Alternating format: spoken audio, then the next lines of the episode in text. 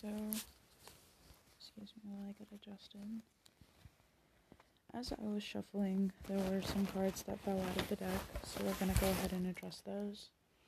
Um, I would like to explain that the first two cards, considering that they fell out of the deck, they have no layout, so I'm just going to read them like a sentence. Um, the first card that I got uh, or drew was uh, the Hermit, um, which in this in the major arcana there are the uh, zodiac signs being represented through the first uh, I don't know how many signs there are, like fucking 13. The first 13 cards represent each zodiac sign. So that's how I'm to start off this with. Um, this card is very Virgo energy, very nurturing of self, but also a overindulgence in nurturing of self. Like it can cause people to become very reclusive um, very personal very quiet. Um, this kind of person tends to enjoy uh, spending time alone, maybe not fully feeling the need of being transparent with the people close to them, if there are any people, if they are allowing any people close to them at the moment. Um, I feel like the hermit represents a moment or a time in our lives whenever we are kind of like going within uh, to find something that we are exhausting um, in our external lives, uh, or we're just, it's not being presented in our external lives. Um, the second card that I drew from the cards that fell out of the deck uh, while I was shuffling um, is the Knight of Swords reversed. Uh, the swords represent the air element, and I feel like the suit of swords is always very harsh or very fast paced, which I guess can be perceived as turbulence or friction Or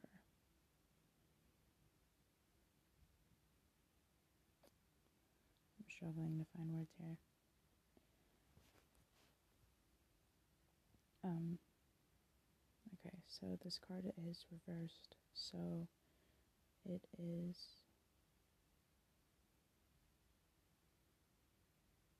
this person feels very solidified in their opinions. They are inflexible in perspective, you know, like by impression. Like it's really hard for them, I guess, to um, change their perspective upon being presented with new information. Like it takes them a minute to process before they are able to shift. And even when they do shift, it is very rigid, it is very rash. Um, and a lot of the times, uh, these characteristics kind of bring out a sort of assumptuous nature of being kind of hard on yourself and having an anxiety rule over uh, most decisions or impulses or even just thought processes to the point where it can make communication very reckless and very hard. Um, kind of like when Mercury goes into retrograde and everything that is coming out of your mouth whenever you want to express something so deeply just comes out exactly the opposite of how you would expect or want it to. Um, Mercury retrograde also has a way of making things malfunction, like uh, technical things like computers, phones, fucking just uh, anything that runs on a current. And I feel like the way that our brains work and the ways that our the ways that our brain um, try to communicate. You know, sometimes there's a friction there or a blockage that just makes it hard to be able to do that. And I think that also has to do with maybe having some sort of clouded judgment about a certain something situation or um, perspective about something that is going on currently. The next card that I drew was the Nine of Swords reversed. And the Nine of Swords is pretty much kind of like the card of sorrow in the card, besides like the card of heartbreak, which is like Three of Swords. But this one kind of represents just kind of facing the facts and facing uh, our fears and our demons and like having to do that shadow work and the feelings that are triggered from doing so. But um, upside down, it just kind of reads that there is a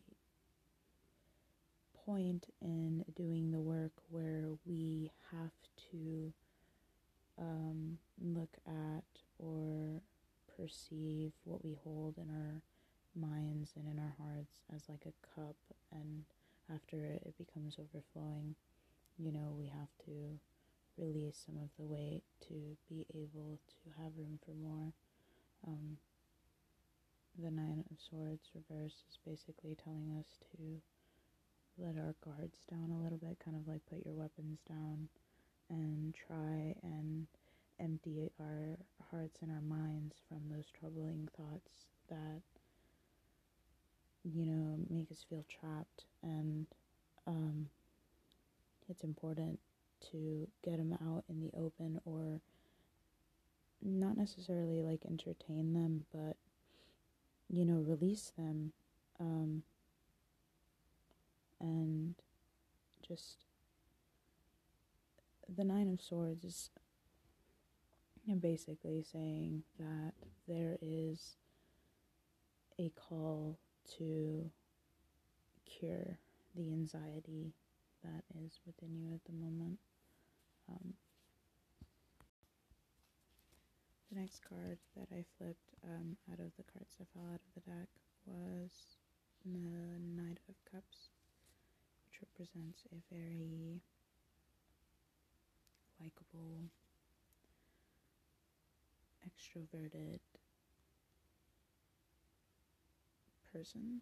Um, this person likes to entertain the love realm quite often, um, dwells there, is very romantic and poetic. Um, they're very deep um, and vulnerable, comfortable being vulnerable. There is a, a sensitivity about them. I'm also thinking of like the Pisces personality type where they just have like a very ethereal presence, even if they are the most nihilistic person you know. um, which makes a lot of sense because the suit of cups, of course, does represent the water element, and Piscean, Scorpios, and uh, Cancers are very emotional um, in the spectrum. The next card I'm interpreting out of the fallen cards from the deck is the Two of Cups. Um, the Two of Cups has a very magnetic energy uh, between two polarities uh, that could be perceived as a understanding of being one and you know the duality between good and evil light and dark and all of that. Um, but it can also be you know two physical polarities and the physical manifestation, you know, in our lives, which can be two people coming together, uh, uniting in partnership or in a friendship. Um, an emotional connection is being presented. Like I said, it can be between two physical polarities, or it can just be an emotional connection between your, you know, you and yourself, the shadow and the higher self, um, and being able to work in harmony um, with even cooperation from both sides of the spectrum or both sides of the physical uh, polarities. Um, I I feel like this card to me represents, I guess, kind of like, and I can be corrected if I'm wrong, but um, I feel like this card kind of represents your desire for, you know, having a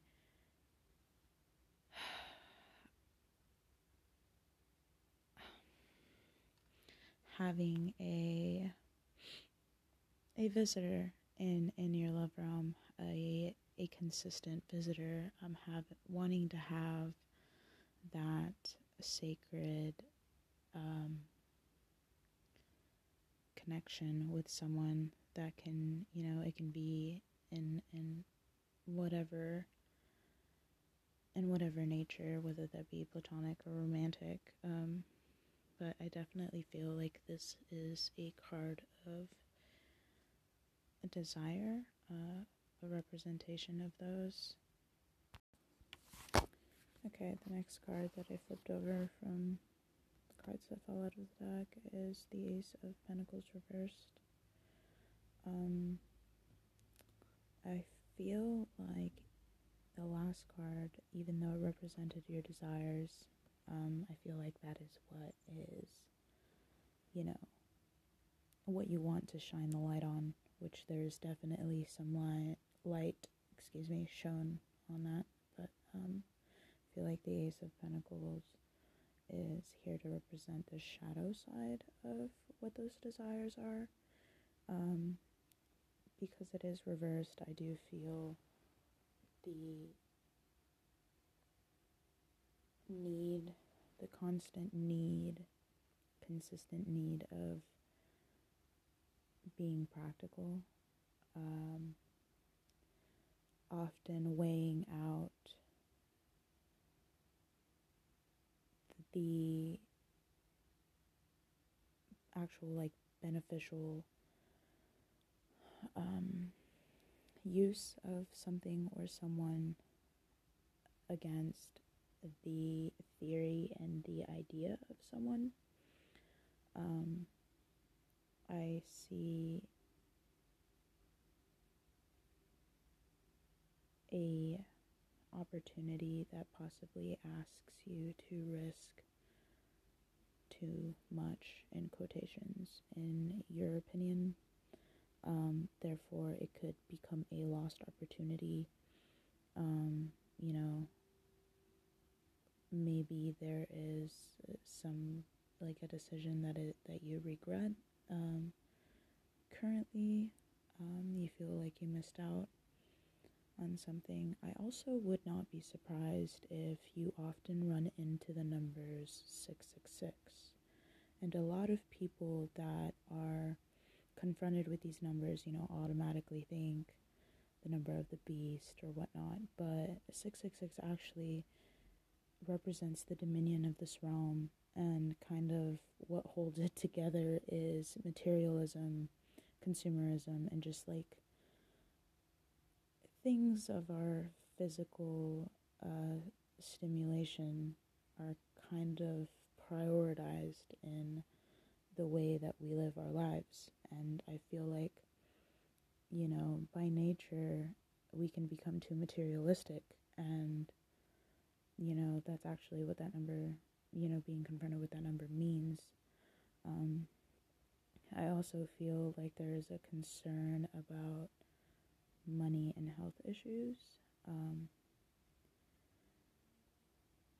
those anxieties are something that apparently hold you back some and um, make you, you know, con- conform to making those decisions that uh, leave you with a bit of regret to work through. The last card that fell out of the deck is the Queen of Swords, and um, I hate to be that guy because I really hate being personal in my readings, but this is a personal favorite out of the minor arcana. Um, personalities, the Queen of Swords represents someone that is a problem solver. They often have a nurturing um, feeling to them. They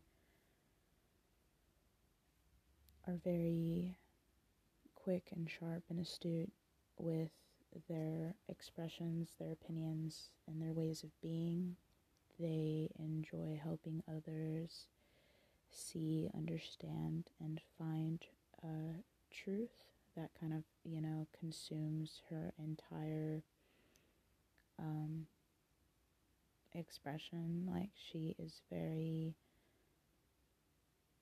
to the point, very blunt.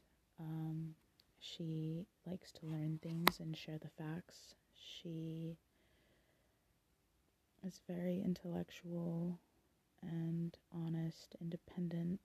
Um, she represents a no tolerance for deception, um, you know, having that possessive or uh, protective, more like possessive is the wrong word, protective barrier, um, always being on guard and always willing to uh, stand up for oneself. Um, there is also, it's making me think of the last card of having not much of an obsession, but um, a, ne- a necessity for, for practicality. Um, this card kind of reminds me of a more medium, lighter approach to possibly having that necessity of being practical um, instead of just finding the uses in things. Uh, the Queen of Swords kind of just reminds us that uh, rationality over emotion and strategy over instinct is just more beneficial. Um, you know, like let that rather than focusing on the little details of what something or someone has to offer you, um, you know, it, better to look at the bigger picture and, and seeing what that can benefit you. Um, I feel like paying attention to the little details sometimes um, doesn't make it easy for us to